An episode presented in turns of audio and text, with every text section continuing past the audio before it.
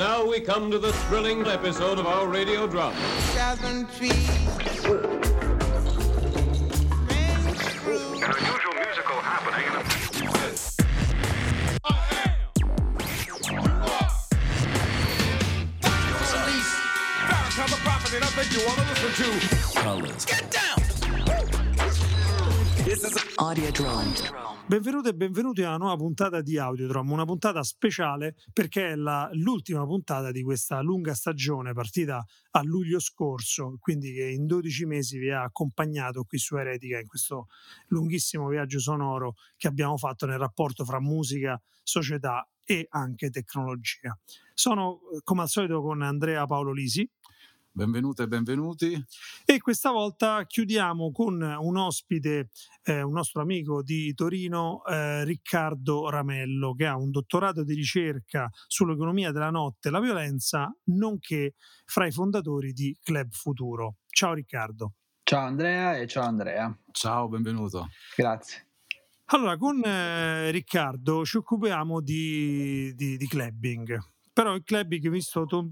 diciamo da un punto di vista molto più ampio e tutto legato anche alle sue problematiche e tutto quello che si può fare per risolvere tali problematiche. Quindi vorrei che tu ci parlassi appunto di questo, di questo setting che noi diciamo che, che, rappresenta il clubbing, che rappresentano i valori, le pratiche, tutto quello che, che c'è attorno e le problematiche appunto che si sono create nel corso di questi decenni. Certo, eh, allora innanzitutto grazie mille per l'invito, eh, sono molto contento di essere eh, uno degli ospiti, anzi l'ospite finale del, del vostro programma che ho sempre seguito. E, ehm, ma innanzitutto parlando di club io penso sempre a un environment, cioè a un, un ambiente molto complesso in cui si incontrano diversi, diversi fattori, si incontrano persone che arrivano da, da diversi background culturali, sociali, economici, eccetera. Si, si incontrano chiaramente eh, suoni, si incontrano odori, luci, ehm, strutture diciamo più di architettura e, e, poi chiaramente i consumi di sostanze legali ed illegali, ma anche si, si hanno anche delle, dei simboli, delle, eh, tutto una, una, un, diciamo, un immaginario intorno chiaramente all'esperienza del clubbing. È chiaro che questa esperienza, essendo um, essa stessa situata, quindi il club come environment è situato all'interno di una società con tutta una serie di dinamiche eh, sociali, politiche economiche, è chiaro che com- eh, lo stesso environment del club subisca tutta una serie di fattori, di eh, interferenze da parte del, eh, del, sistema, inteso diciamo un pochino più come, come macro sistema. Per quanto diciamo nel tempo si sia identificato il club come spazio liminare, come spazio appunto che, che in qualche modo esce sovverte un po' i, i valori e le, eh, le leggi del, della società, nella mia analisi invece eh, ho, ho, potuto un po' constatare che effettivamente l'environment del club eh, introietta e ricodifica la maggior parte delle, delle, dei valori e delle e delle dinamiche che ci sono eh, al di fuori del, del, club, quindi nel resto della società. Quindi tutte dinamiche di inclusione, esclusione, sessismo, classismo, consumismo sono assolutamente presenti nel club e sono una parte eh, anche purtroppo sostanziale spesso del, del club. E negli anni queste, queste, dinamiche qui sono state raramente problematicizzate, se non in, in qualche nicchia, se non in eh, particolari esperienze, eh, diciamo, un pochino più consapevoli, un pochino più socialmente, diciamo, eh, consapevoli. E, il, um, e, e le, le, mentre nel mainstream queste dinamiche hanno un po' contribuito a, secondo me, portare a un, a un cambiamento e a un, um, un'omogenizzazione e a una una direzione ben precisa tutto un po' il, il mondo del clubbing diciamo più, più, mainstream. Poco fa era usci- uscito l'articolo appunto eh, su Not di Valerio Mattioli, un bellissimo articolo sulla, sulla club culture che si, si, chiede se la culture sia, sia, morta o ancora viva e c'è questa parte di brano che citerei che, cui si dice in altri termini non si trattava solo di sospendere l'imperativo normalizzante della nostra società postdisciplinare ma di allargare ed estendere gli effetti di quella sospensione a più persone possibili, secondo il tipo, tipico moto del contagio. Quindi diciamo questa visione un po' del, del potenziale eh, del, dell'environment del clubbing a livello proprio appunto di contagio di, di, di, di pratiche e di, valori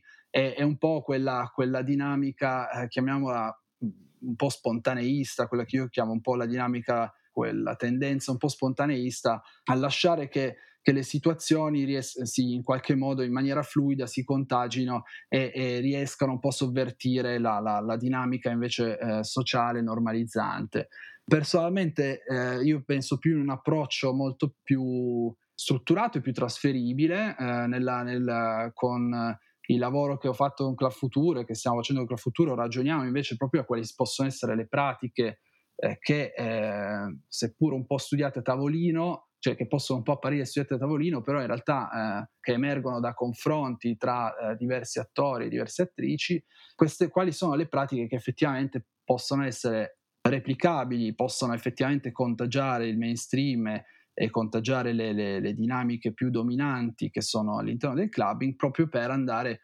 a, a risolvere quelle problematiche di cui parlavo prima, ovvero eh, sessismo, classismo, eh, consumismo sfrenato, esclusione, eccetera, che sono chiaramente le, le, le dinamiche più forse eh, problematiche del, del, mondo del clubbing. Noi siamo partiti quando abbiamo part- parlato di clubbing, ovviamente non potevamo non farlo da, da, David Mancuso, in cui tutte queste pratiche erano sostanzialmente spontanee, lo erano per motivi storici, perché è evidente che c'era tutta quanta una una tradizione storica newyorchese del, di rent parties dagli anni 20, dagli anni 30, dagli anni 40, dagli anni 50. Poi c'è stato il riflusso hippie e diciamo che Mancuso è riuscito in qualche modo, anche se aveva uno spazio molto stretto, molto limitato, perché alla fine loft era comunque uno spazio limitato, a come dire, convogliare quelle forze di, di, di sovvertimento, di vera, secondo me, controcultura.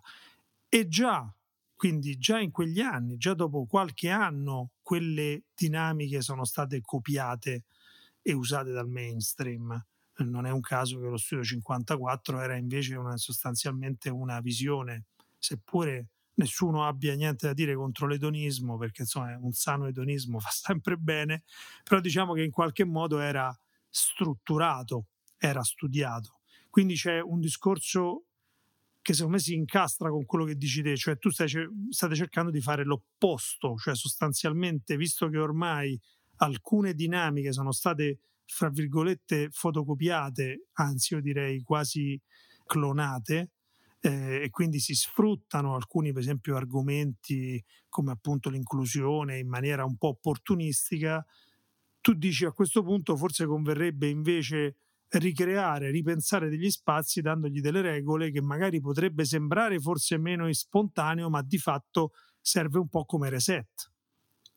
Sì, mh, mm, per, diciamo che io parto un po' dal presupposto che mh, mm, anche lì eh, nel, nel, suo articolo Valerio, non, cito lui perché effettivamente è un articolo ben scritto e tutto è molto completo, Valerio dice giustamente se il club ha bisogno di tutte queste, queste pratiche, queste regole per eh, risultare safe, forse c'è da chiedersi se il club sia il giusto punto di partenza, il giusto setting dove poter um, avere delle, delle, diciamo, dei fenomeni sociali, dei fenomeni comunitari safe. Io sono eh, di, un pochino più pessimista, nel senso che io penso che in generale il mondo sia, eh, e, la, e, la, e il sistema sia unsafe, cioè sia molto eh, poco, eh, chiaramente abbia pochi valori che, che, che, consentono la libera espressione, la, il rispetto, il, diciamo che, che, prevengano tutte quelle dinamiche appunto di sessismo, eccetera. E quindi eh, per me tutti il, qualsiasi setting eh, è un campo di battaglia, nel senso che non è che se io mi sposto e vado in un'altra eh, situazione riesco a trovare no, delle condizioni più favorevoli, le posso riuscire a trovare per diciamo dei tempi secondo me molto limitati e mol- quindi temporanei e eh, in specifiche dinamiche che facilitano queste tipologie di, eh, di, di, di processi, vedi eh, chiaramente Berlino, che eh, per quanto ci sia tutto una, una, una, un dibattito sulla scena di Berlino, se sia oramai commercializzato o meno, però sicuramente io eh, sono ancora andato a ballare a Berlino eh, appena prima del Covid e eh, nei club anche quelli un pochino più famosi, si respira un'altra aria rispetto ai club diciamo, a cui sono abituato io in Italia. Quindi sicuramente ehm, diciamo che la, la, storia di Berlino ha consentito eh, una, un, un setting, lo sviluppo di un setting magari più facilitato rispetto ad altri. Eh, di, di, altri paesi. Eh, detto ciò, eh, chiaramente Berlino deve, dovrà eh, in futuro, con, diciamo, combattere contro le tendenze della, della, della società, che sono tendenze molto forti, che, che, andranno verso una direzione che è sicuramente più legata a mercato e a tutto quello eh, set diciamo valoriale che si porta dietro. Secondo me quindi la dinamica è capire non tanto quale, eh, se, se, se, il club eh, inteso come quella, quella, idea un po' romantica di quel club underground autentico, eccetera, degli fine anni 80, inizio anni 90 sia il posto giusto, ma come trasformare proprio il, il club stesso, il, quell'idea romantica lì, come trasformarla in qualcosa d'altro che possa costruire degli strumenti di lotta e di, eh, di, di, resistenza verso un trend che palesemente ha già vinto contro quel tipo di, eh, di clubbing degli anni Ottanta. Ma tu pensi che oggi, con questi cambiamenti radicali, a parte l'epidemia che ovviamente crea problemi abbastanza grandi a tutta la scena notturna, però intendo proprio come sensibilità, come cambiamenti sociali, come interesse eh, delle nuove generazioni per quel tipo di rappresentazione o di identificazione. Tu pensi che ci possa essere ancora un futuro per il concetto di club che noi siamo abituati a conoscere e anche a cercare di realizzare, di concretizzare? Ma allora, diciamo che il, ehm, quando ho fondato Club Futuro, l'associazione culturale appunto di cui sono, sono presidente, ehm, volevo proprio ragionare su quale fosse il futuro dei club, nel senso quale, quali, quali, percorsi, quali, quali traiettorie potrà, potrà prendere il, il, clubbing come fenomeno sociale mondiale. Nel tempo, mh, almeno al momento, sono arrivato un po' alla conclusione che Quel, quel, clubbing, noi ovviamente eh, non parliamo più del, diciamo, del, del, fenomeno delle discoteche anni 60-70 che è stato chiaramente un fenomeno eh, a sé ma che, non, eh, che sicuramente ha dei, dei, eh, delle, dei, rapporti con il clubbing poi nato a fine anni 80 ma che ha comunque delle caratteristiche molto diverse rispetto al clubbing diciamo del, eh, nato in, nel continuum con i rave, eccetera. Questo fenomeno, il fenomeno del, del clubbing nato a fine anni 80 è un fenomeno, anche lì, un fenomeno giovanile, quindi soprattutto di giovani che facevano non solamente, non, parte, non è che partecipavano solo, ma erano anche chi, eh, diciamo, eh, i gestori e, e il, eh, tutti i produttori di tutti gli eventi de- dei club. Era un fenomeno giovanile ed era un fenomeno situato in un particolare momento storico che era la transizione dalla, dalla, diciamo, dalla città industriale alla città post-industriale, le cosiddette creative cities, eh, tutta quella dinamica nata negli anni Ottanta da, da, dalla crisi proprio dell'industria eh, urbana che era già iniziata alla fine degli anni 70, però senza andare diciamo, a fare tutto il, un po' lo, lo, studio storico che è molto complesso, la dinamica importante è che quel, quel fenomeno lì succede in quegli anni per una serie di ragioni e dopo 30 anni, perché adesso sono passati eh, più di 30 anni, chiaramente il, la situazione è completamente cambiata, la, la società è cambiata, si è visto che le creative cities sono diventate una realtà a livello globale, sono oramai è, più, è, è tutto quanto un discorso di, di city branding di, eh, di, di, diciamo, di, competizione tra città eh, su, sul, diciamo, sul quello che può essere potenziale attrattivo delle, delle, delle varie, delle, delle vari eh, capitali economici e culturali tra le varie città. E quindi quella dinamica lì che era il clubbing diciamo con un'attitudine punk, DIY, eh, c'è un libro molto bello che si chiama Temporary Spaces, su, con tutte le fotografie dei club eh, di Berlino fino agli anni 80 che si vede come la, la, chiaramente l'attitudine era molto molto spontanea, molto io la chiamo sempre un'attitudine punk, molto low, low quality, ma eh, diciamo molto, molto orientata alla community. Quel tipo di realtà lì non esiste più da tantissimi anni e lo stesso concetto di underground nell'era della, della comunicazione totale, del, del, della condivisione costante di contenuti, del, dell'informazione diciamo iperveloce che, che passa da un, da, da, da, un capo all'altro del mondo in pochissimi secondi è anche quello un concetto da ripensare. No? Quindi io parto da questa, da questa dinamica molto critica per capire quali sono le spinte e le caratteristiche nostra, eh, del nostro presente per ragionare come queste spinte possono influenzare i club. Allora, guarda, il discorso ci trova molto d'accordo, ma secondo te quali sono, quali possono essere queste spinte, queste, queste variabili, ecco, chiamiamole così? Ma allora, io adesso faccio un piccolo spoiler perché è una cosa su cui stiamo provando a lavorare da, da un po' di tempo, è un'idea che c'è diciamo un po' nata durante la, la, pandemia in questo reset momento di ripensamento generale e abbiamo cercato, stiamo cercando di ragionare un po' su quali possono essere i, quello che noi stiamo definendo un po' i nuovi dance floor, proprio un po' per anche staccarci dalla, dalla, dalla terminologia del club che spesso già parte come una cosa molto eh, criticabile, molto difficile oramai da, secondo me, da identificare. Secondo noi le, le dinamiche interessanti di questi ultimi dieci anni sono sicuramente da un lato la ricomparsa di movimenti giovanili di massa legati a determinate tematiche come il femminismo, la, la, la consapevolezza ambientale, più in generale la, le dinamiche di social innovation, che comunque sono spinte che uh, oramai um, diciamo, problematizzano e mettono in discussione l'esistente come non, non, non, veniva fatto da moltissimi anni. Questa, queste spinte qua in realtà hanno una carica, secondo me,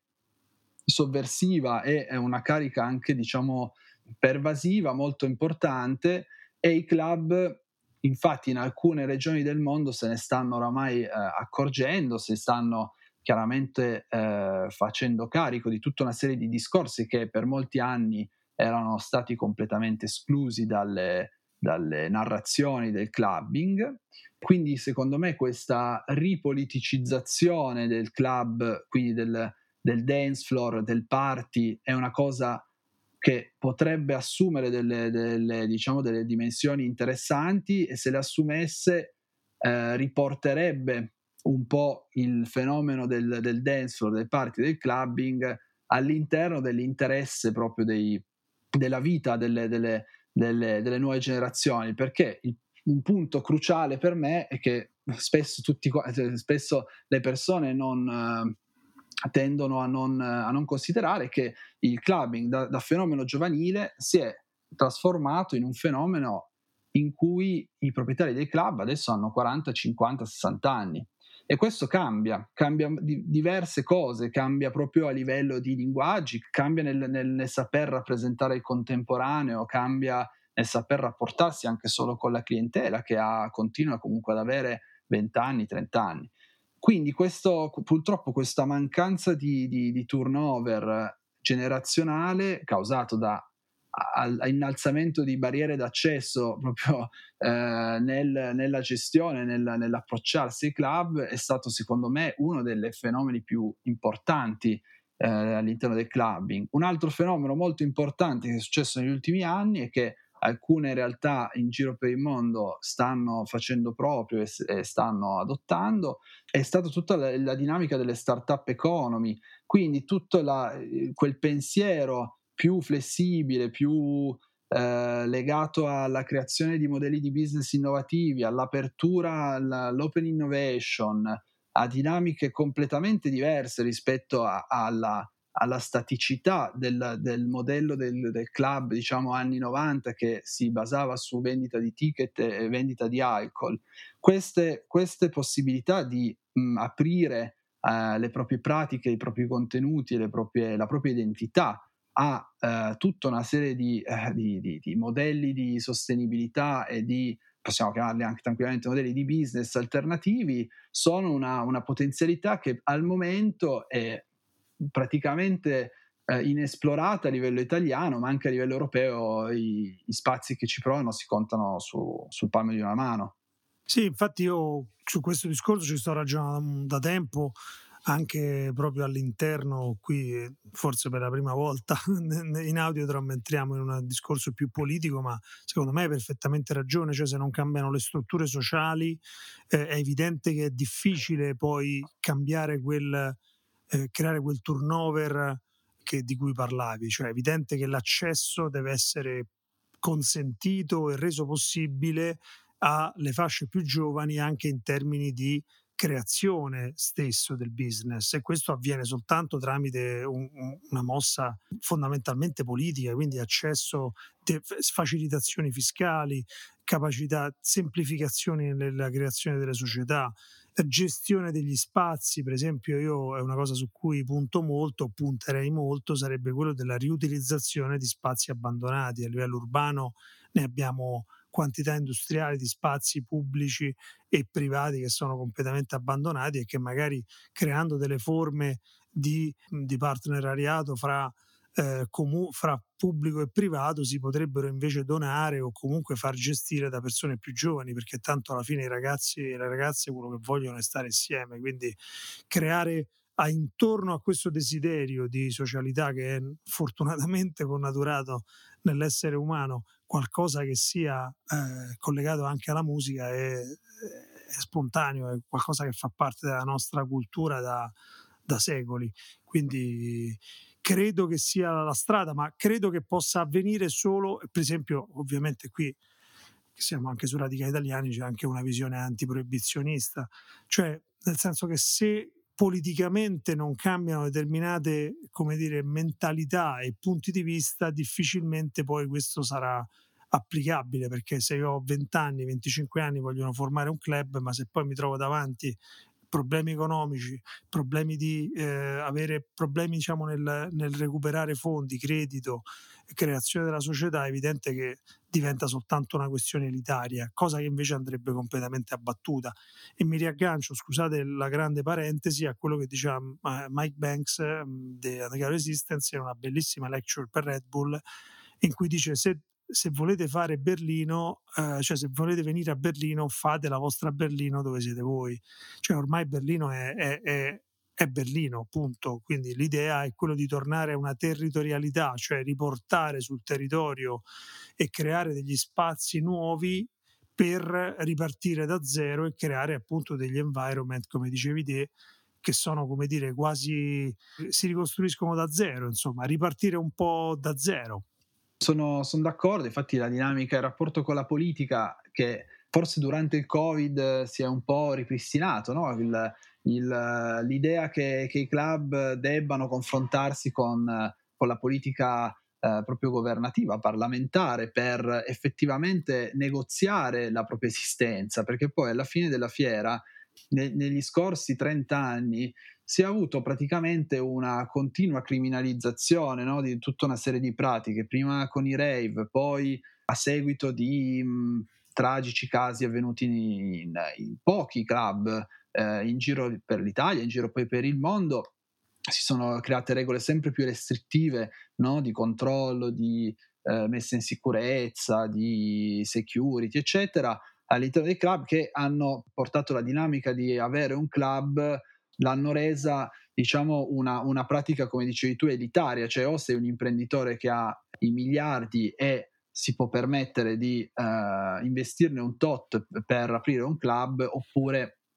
eh, fondamentalmente gli altri player sono destinati al massimo a provare a fare i promoter e a portare la propria idea all'interno di questi club che comunque sono, eh, sono intrinsi dei valori di questi imprenditori eccetera eccetera che probabilmente non, non saranno proprio allineati con, le, con l'ethos, l'etica del, diciamo, con cui nasce il clubbing e con, con quella, quella, diciamo, quella parte romantica che ci ricordiamo tutti del clubbing. Io no, perché ero troppo piccolo, però che ho letto del clubbing anni 90. Però questa, questa politicizzazione è, è, sicuramente fondamentale, questo dare la possibilità ai giovani di, di di interagire è assolutamente fondamentale, e, come è fondamentale anche secondo me, attivare tutta una serie di processi paralleli, è per questo che ho fondato Club Futuro, che consentano di, tra virgolette, facilitare questo, questo percorso, che si, anche lì mi sono ispirato un po' a quello che è la Club Commission di Berlino, che, mi, che quando c'ero andato a parlare, insomma, mi raccontavano come comunque tu devi pensare al fenomeno del, dei, dei, club non come un fenomeno, diciamo, a comparto stagno, quindi ok, parliamo degli spazi, ok, parliamo della musica, ok, parliamo del, delle luci e dello staff, ma di pensare al fatto che il club deve continuamente interagire con eh, movimenti sociali e politici, con l'accademia, con la politica, con altre discipline d'arti, deve in un certo senso continuamente negoziare la sua posizione all'interno di un, di un ecosistema che, che, è urbano. Quello che è successo negli ultimi 30 anni è stato il contrario, cioè il club si è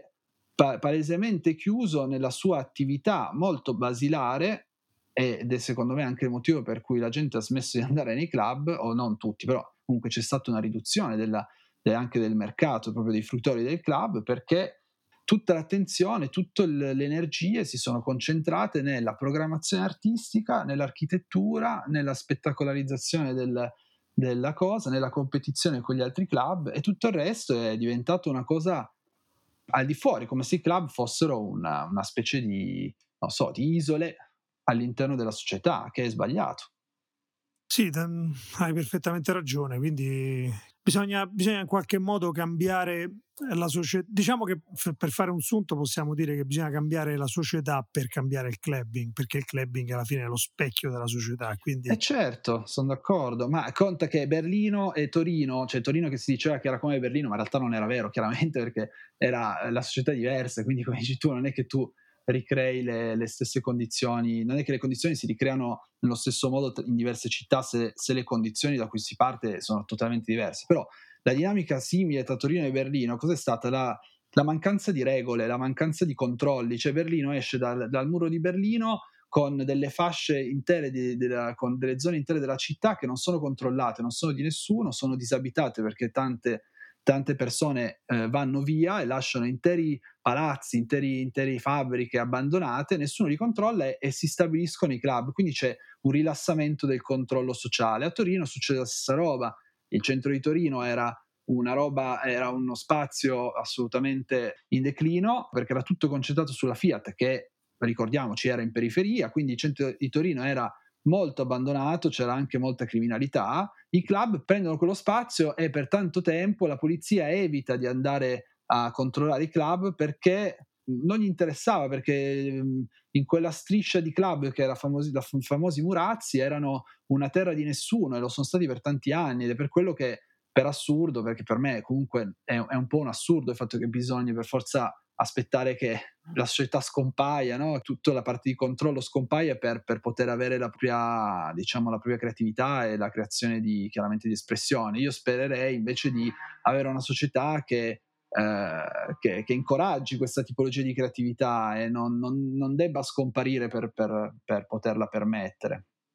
che ne faccia un valore aggiunto anche socioculturale eh certo. proprio, che riesca, questa è la, è la, scommessa e forse questa è proprio la scommessa di questi tempi, cioè in questi tempi bisogna agire così per cambiare il clubbing. In generale proprio per cambiare la società, mm. sicuramente. Siamo arrivati alla fine di questa bellissima chiacchierata e... Mh, mm, abbiamo fatto secondo me un degno finale a questa, a questa stagione. Ringraziamo per questo Riccardo Ramello. Grazie. Grazie a voi. Riccardo Ramello, ricordo, eh, eh, ricercatore e eh, presidente di Club Futuro, questa associazione che sta cercando di ragionare proprio su tutti i temi di cui abbiamo parlato e che cerca di trovare delle, delle sinergie e di farsi portavoce di queste tematiche con tantissime istituzioni e realtà italiane. E ringrazio Andrea Paolo Lisi. Arrivederci a tutti, a tutti. E lui è stato, diciamo, una delle forze trainanti di questa stagione. Non potevo non avere lui vicino a me in questo lungo viaggio. Dopo tantissimi discorsi e, pa- e, e, discussioni e chiacchierate su queste tematiche, abbiamo finalmente trovato il modo di, come dire, renderle Abbiamo vive. dato un senso. Abbiamo dato un senso. Eh, ringraziamo eh, Radicali Italiani, eh, fondamentale Massimiliano Iervolino per aver voluto Audiodrom, che è fondamentale. Vi ricordo che però queste puntate non sono puntate radiofoniche, sono podcast, quindi sono sempre riascoltabili sul sito dei Radicali Italiani, nello, nello spazio nello spazio podcast, si chiama Eretica, per cui mi raccomando, soprattutto fate ascoltare Audiodrom, fate ascoltare Eretica, ascoltateci e forse ci vediamo anche la prossima stagione. Ciao, un salutone a tutte e a tutti. Ciao, a ciao, tutti. ciao, ciao. And now we come to the thrilling episode of our radio drama.